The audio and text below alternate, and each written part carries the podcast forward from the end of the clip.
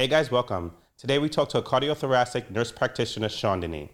She talks about her nursing experience, her experience as a nurse practitioner, and she gives some great advice for those of you who are thinking about pursuing a career as a nurse practitioner. It's a great episode, guys. Stay tuned. Hey, Shawn Denny, thank you for coming on the podcast. I appreciate you.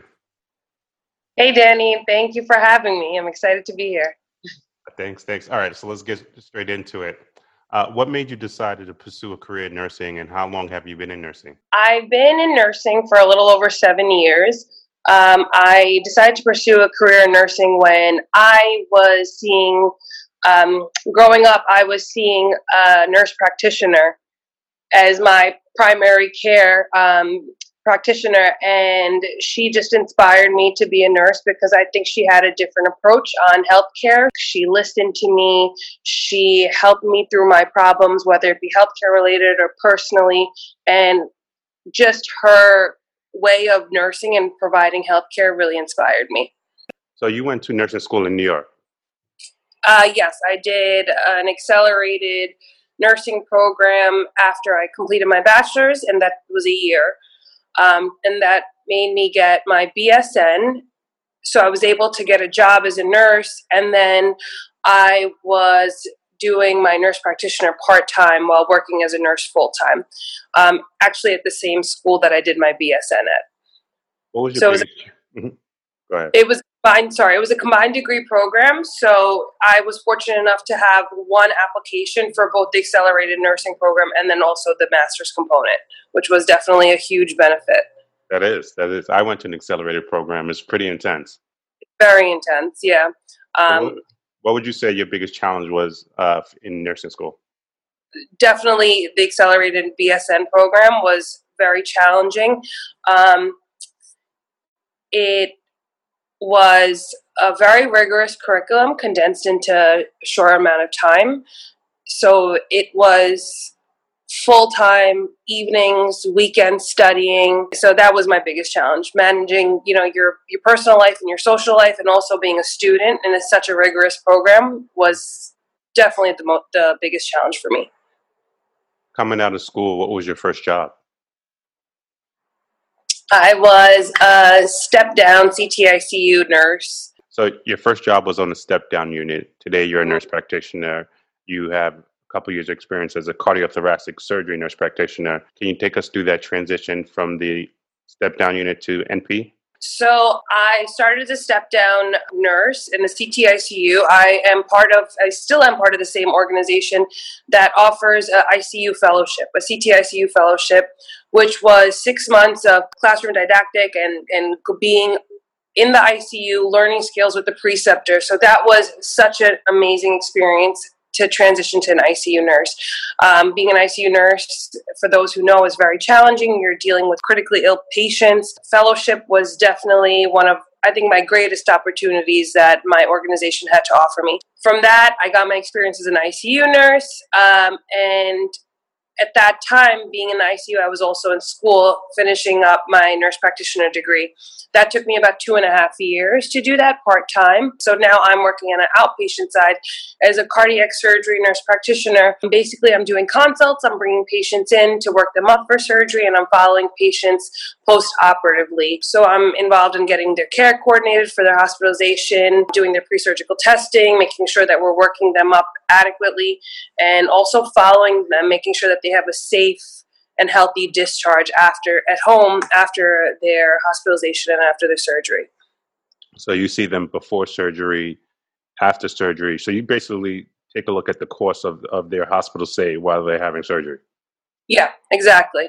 So if there's something going on while they're in the hospital that I really need to make sure I keep my eyes on after they, they're in, you know, after they go home, I'm also still, you know, aware of those things as well.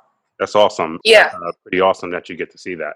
It, it's really cool. It's cool that you meet the families, you know what their concerns are, you know what you need to think about. You know, let's say, for example, the patients live alone and they don't really have much social support. These are all things that need to be thought about prior. You could have chose CRNA school. You could have went back for uh, to be a midwife. Were you interested in any any of those, or, or was it just straight NP for you? I didn't necessarily see myself in the operating room as a, as the work environment of choice for me. I also am a big believer in work life balance, and I think having this career as a nurse practitioner really allows for that, especially as a family nurse practitioner. I do like being on the outpatient side. I do like the fact that I don't have to work weekends or holidays. That's a big thing for me.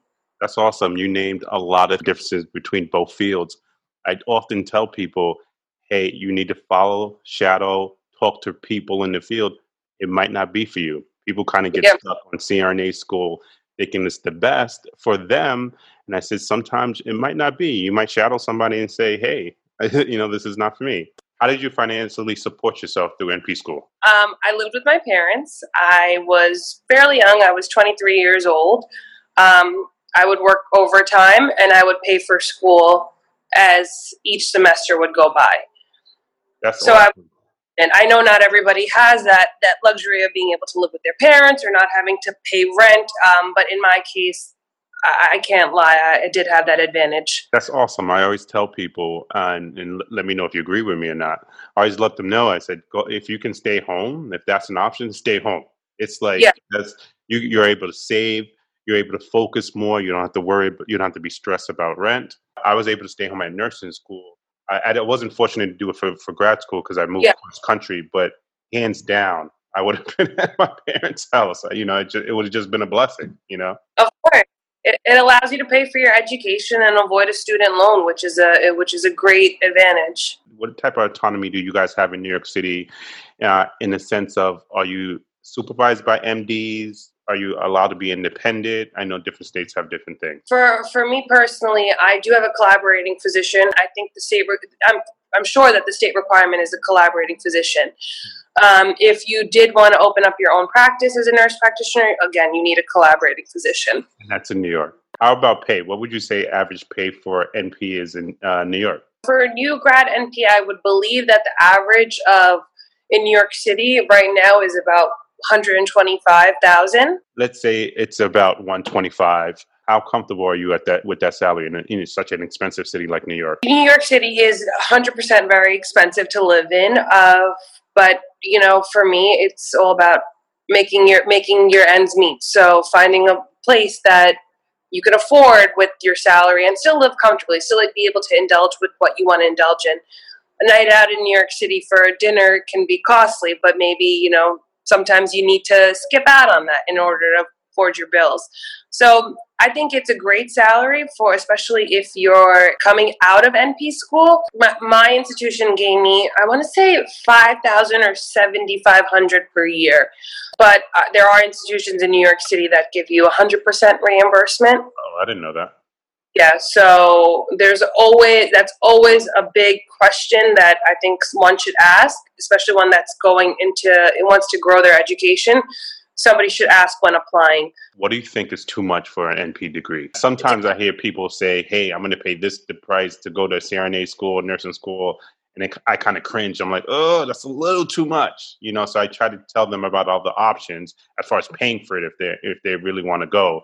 What do you think? Mm guess it's just too much for your comfort zone. I think 50k and more is, is expensive, but unfortunately, that's what what it is in New York City. But I do think there's other alternatives, such as state schools. Um, I know there are some city schools that have great programs that are definitely significantly less expensive, but I think 50k and up is is a lot. You do see yourself doing it within the next one, two, three years, I would definitely inquire earlier on because your chances of getting on the wait list and getting into a more cost efficient school are, are are better. It's something that if you see yourself in, doing in the future, I would act on it right away. You worked in New York City through through COVID at its peak a couple of months back. Obviously, you're still working. Uh, what was it like for you? Did it affect you personally? Yeah, so so I was deployed for five weeks. My office was essentially closed.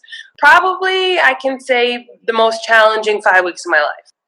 I, I think the biggest part is that I never worked as an inpatient advanced care provider, so that was that was big for me. If but do it again, would you feel a little bit more comfortable now? No. I guess it's because of the experience. You know, just it's something that people do every day. You get you get you get a little bit more comfortable with it as uh, you know when it's especially you know, and then you were in a setting where it's just really really critical at that time. So, but the end of the day, no one can confidently say that they're comfortable in treating COVID because it's such a mysterious disease. The way things spiral down on these patients. You never you know one day your patient's doing really well and you're like looking at them like oh my god you're going to be stepped down tomorrow. You're, you're mm. doing really well. We're, we're we're weaning you off your oxygen requirements. And then you're getting that little bit of hope and then the next day you come and see them and they went downhill you know? So how about to, covid how about just going on the floor and helping out? Yeah now with my, my experience as a covid icu nurse practitioner yeah i definitely feel i definitely would feel more confident just going to a, a, you know an icu or step down as an advanced care provider. What advice would you give somebody who is interested in nursing who's interested in np um, who, who's basically has never uh, worked as a nurse before? I think the biggest thing would be to get every opportunity you can get. So if there's an opportunity for a fellowship, take it. If there's an opportunity to get certifications, whether it be CCRN or, or anything, take it. You know, most institutions, I can't say everybody, most in- institutions really support your growth, your your academia, and whatever opportunities that nursing throws at you, just take it take full advantage of it. For for example, I thought it would be a good idea to get my Botox. I, I didn't use it, but I got my Botox uh, certification. So there's so many opportunities that aren't directly in front of you that you can seek, and and it's awesome. I think this goes across for all professions. I think if you have an opportunity to shadow, definitely. What's your biggest take home for somebody uh, listening to this podcast, thinking about NP school?